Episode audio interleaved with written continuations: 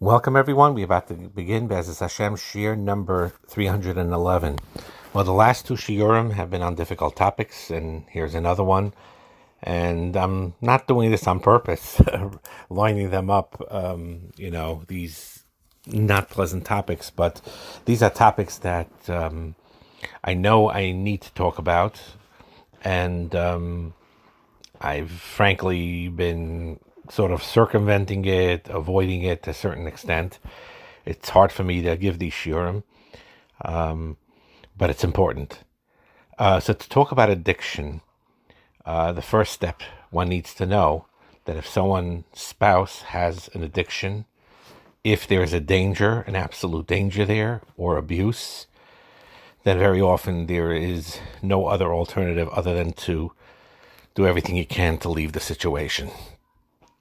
However, if the addict is willing to recover, wants to recover, and is willing to take all the necessary steps to recover, then the other spouse has the option that they can't do it together. They can do it and still ultimately have a marriage that will be deep and healing at the end of the road.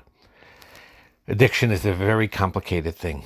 People make the assumption always that it's poor choices, bad bechira, being evil, choosing the wrong thing.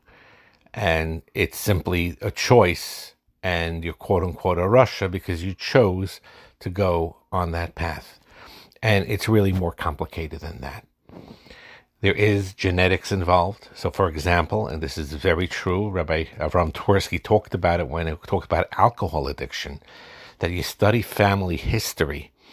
If you trace back and you know of it, and you know that your grandfather was an alcoholic, and maybe even going further, even if it skipped your father, or if, certainly if your father drinks a lot, drinks drinks a lot too, then you know you have that tendency and you need to be careful to stay away from it. And other people may be able to handle going to Kiddush, taking a, a drink of wine, schnapps, and everything's fine. They can handle it. And they're not pulled to take another drink and another drink. But with your genetical makeup, for certain people, it's a path that just ends in Gehenna.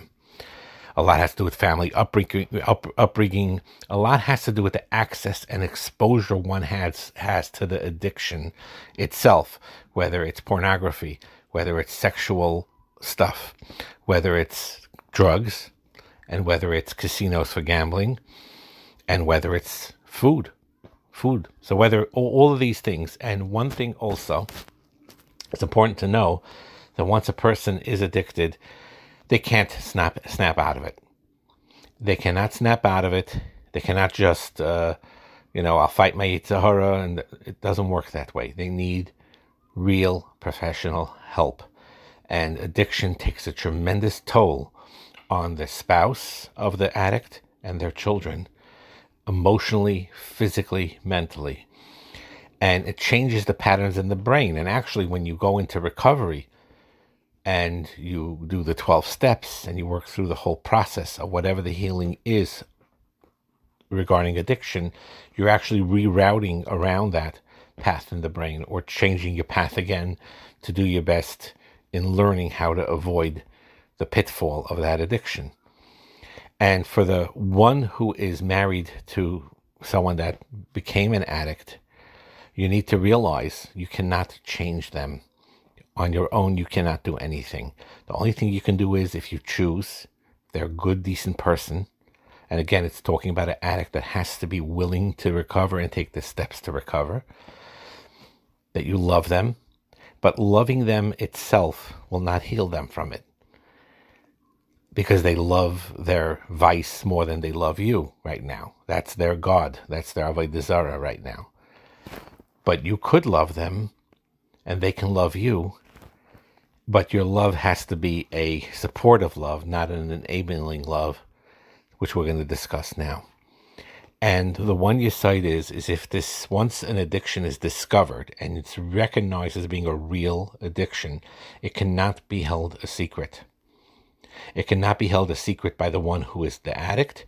It cannot be held a secret by the spouse, the husband or wife of the addict. Why? Because there needs to be actual, real intervention. The intervention has to take place.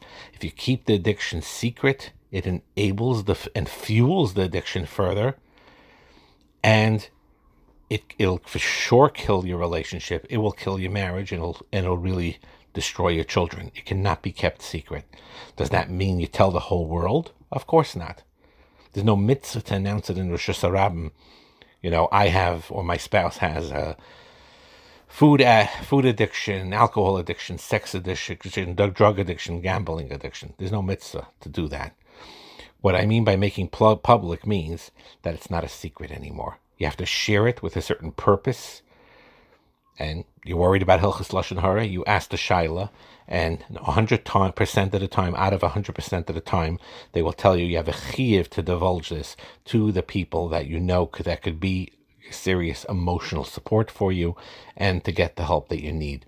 Like I said, you could ask the Shaila and you will ask the Shaila if you're Khalila in the situation.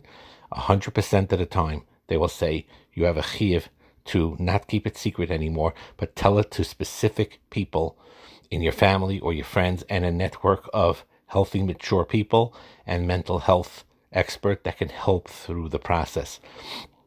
If uh, uh, if your spouse has a clear addiction, secrecy is terrible. It will kill the marriage. It will kill the relationship. The secret needs to be told. And you have to open the door and again, you're worried about Lashon Hara, you ask a Shaila. But it has to be exposed. In addition to this, it's important to know that certain addictions, besides harming the relationship itself, could actually be physically harmful to you. So, for example, if there was a if it's a, if it's a sexual type of addiction, you need to go to the doctor together and to make sure that there was no sexually disease, sexual diseases that were transmitted, uh, you know, by that, and to make sure that you are healthy and you not suffer any health issues because of your spouse's addiction. Now, when a spouse decides they're going to, because they know their husband or wife is a dear person, a good person, and they have so much potential and they could recover from this, then yes, you can support them and it's admirable. You could choose not to support them. No one's judging judging you. It's a personal choice. You talk it through, you process it, however you process it. But if you make decision, I love my husband, I love my wife, they have an addiction. I want to support them. I want to love them. I want to keep them through. I want to keep my family intact. I want to protect my children that they're not harmed by this addiction. And I want to make this a loving home for their sake as well as for my sake to make our marriage better and to come out on the other side. If a spouse of an addiction of an addict decides to do that, what's important to do is to know the differentiation between support and enabling. You support strongly, but you don't enable, meaning you tell your spouse, the addict, I'm here for you but I'm not your doctor. I'm not your mental health uh, provider. You need to be either checked into a facility, if that's what's required right now, to get you detoxed from whether it's the drugs, the alcohol, or whatever it is. You need to go into specific facilities that are designed for this, or go through the 12 steps, go through all the whole process. I will support you. I will back you up, but I will not enable you.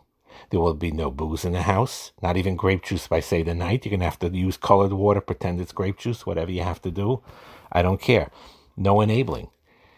But I support you. There's a big difference between the two. The support person themselves, the addict obviously needs therapy, needs treatment, but the support person themselves needs their own therapy, needs their own moral support, needs their own encouragement. And like we said, you talk to a Rav about what Lashon Hara it entails or doesn't entail, but Al Pi Rav, you need to be honest with mature, healthy friends or family that your Rav or Paisik, whoever you ask the Shaila will tell you it is mutter or even a chiv to tell them about the what you're going through so that you could get have this support and network. And the children need you need to know how to handle it when it comes to children also. And um, there's no shame in it, and it's really the, the addict's responsibility themselves. It's not yours, it's not your children's. You can help love the person during a recovering. You could love a recovering addict. You could express love. You could express acceptance, but all of this without enabling. Now, it requires a lot of shikaladas on what you tell the children. Because unfortunately, very often when you hide it, they know, they see, they sense. So therefore, sometimes hiding it creates 10 times more agony for them, more stress from them than being open and telling them exactly what's taking place. So, for example, you know, sometimes, and it depends, you ask Shaila, you ask Shikaladas, you know people who know what your children are like, each one according to their age, according to their capacity to understand. Sometimes you may have to pull your child aside, each one separately, their own age, kafiyah, their things, and say, you know, your father, your mother, whichever one, is ill, they have a drinking problem, they have to stay away from from from that type of thing. It's difficult for them. They are ill. They need treatment for it, and they're getting treatment for them. And we're going to support your father, your mother, whatever it is, in the treatment of this. But during all this time, there's no shame, there's no guilt, there's no sharing of responsibility because you as the wife or husband of the addict is not responsible. You, as the child, certainly not responsible. So you are just supporting, you are not enabling. And the idea also is very important is that when this treatment, the addict decides to go through treatment and got through a milestone, whether it's a month, two months of being completely sober, of not touching a bottle of drink or whatever other, whatever their addiction is, you make a big, big deal about it and you encourage them. That encourage them that encouragement keeps them going to continue to want to go on this path. It's not your responsibility to carry your spouse's load. It's not your load. It's not your achrayas. But your encouragement does mean a lot. Your encouragement can help a lot. Your encouragement can give fuel and give kaiches to the addict to be able to continue their treatment with determination and to pull out on the other side. But remember, when you celebrate these milestones, you have to use common sense. If you're a food addict, if your if your spouse is a food addict, don't say, "Okay, we're going to celebrate," and you bring a cake home. Worst thing that you can do. Or if they're alcoholic, okay, let's celebrate. We'll make a l'chaim. Worst thing that you can do. That's sabotaging it. You have to celebrate with other things, other types of things, not with the actual issue of whatever that addiction is. And the truth is, is it's a choice. No one can judge a spouse of an addict that's recovering. And again, like I said, if there's real abuse going on, or you could be harmed, physically harmed, emotionally har- harmed in the abuse, it's a separate situation. Then you have to, you have no choice. Less braver. You have to move out of the situation and make sure that you and your children are protected. We're talking about an addict that right now there is no danger to be with that person, and that person, the addict, wants to recover and is willing to take the steps to be recovered. I'm willing to check myself into a facility.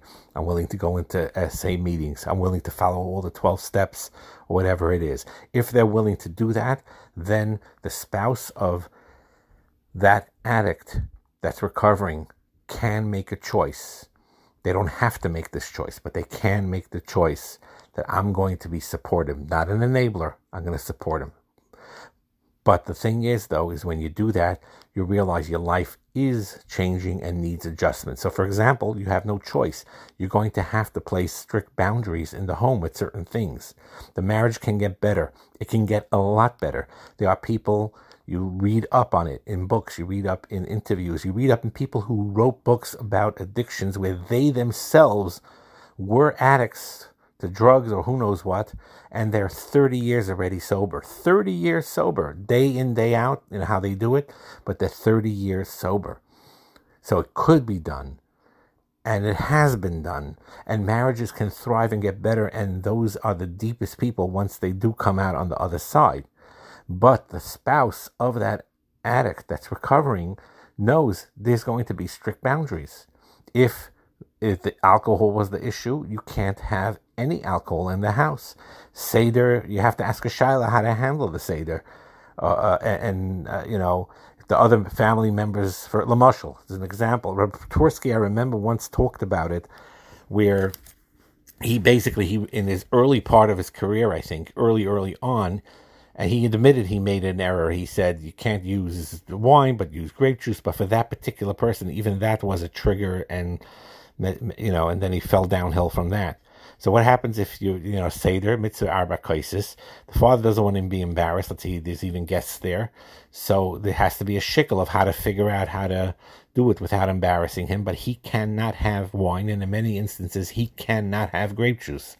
And if the wife and the children want to be Mekayim the mitzvah of Arba Kaisis, they have to figure out a way to under lock and key or whatever it is to make sure that it's not a triggering event for the the husband or the wife that has this issue with the, with the with the with the alcohol, and the same goes with all the other types of addictions. So again, this is also not a pleasant topic, um, but it's important to discuss. And uh, the key really is is that the addict themselves they need to have that awareness. I am sick. I am ill. I need help and I need to get that treatment. And then only if they do that, only if they do that, then the spouse the, uh, the, uh, uh, can decide to be a support, but never an enabler. And an addict will learn they cannot be upset at their wife or at their husband for not enabling them and putting these boundaries in place.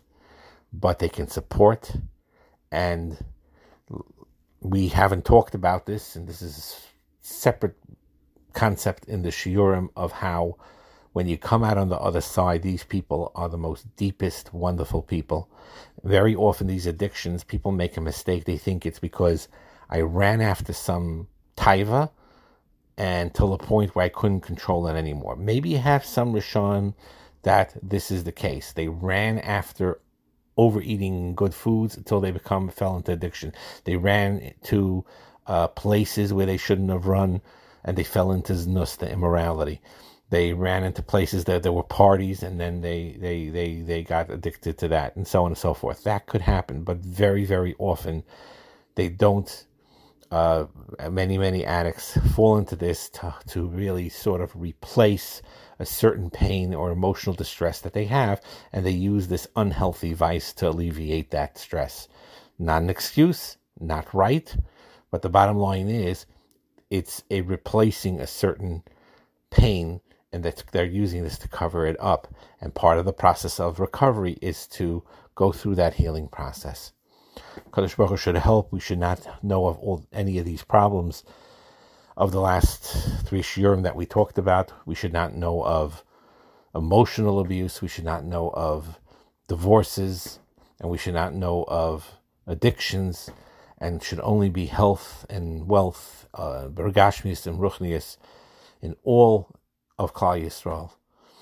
And with this, in this chus, we should be zeichem Mashiach should come b'karev mamash hatzlach and bracha.